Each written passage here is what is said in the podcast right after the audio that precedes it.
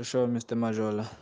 Well, we are very happy in the camp and we are focused to face Baroka because we are being motivated by the reaching of the semi-finals. So I don't think Baroka is gonna have a good game because we're gonna come at them. So that game of tomorrow is very important to us. So we want to win it. We really need to win it because we are not in a good position in the league, if you can see.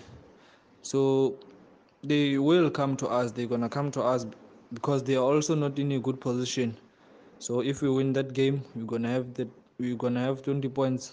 That's what we need. And every game from now on is very much important because we want to run away from the relegation zone. So it's not gonna be easy for them, and it's not gonna be easy game. So we just have to focus and work hard and help one another like we do most of the time, like every time in the team. So I don't think we're gonna have big problem against Baroka because we are working as a team and we are helping one another to make things happen for the team.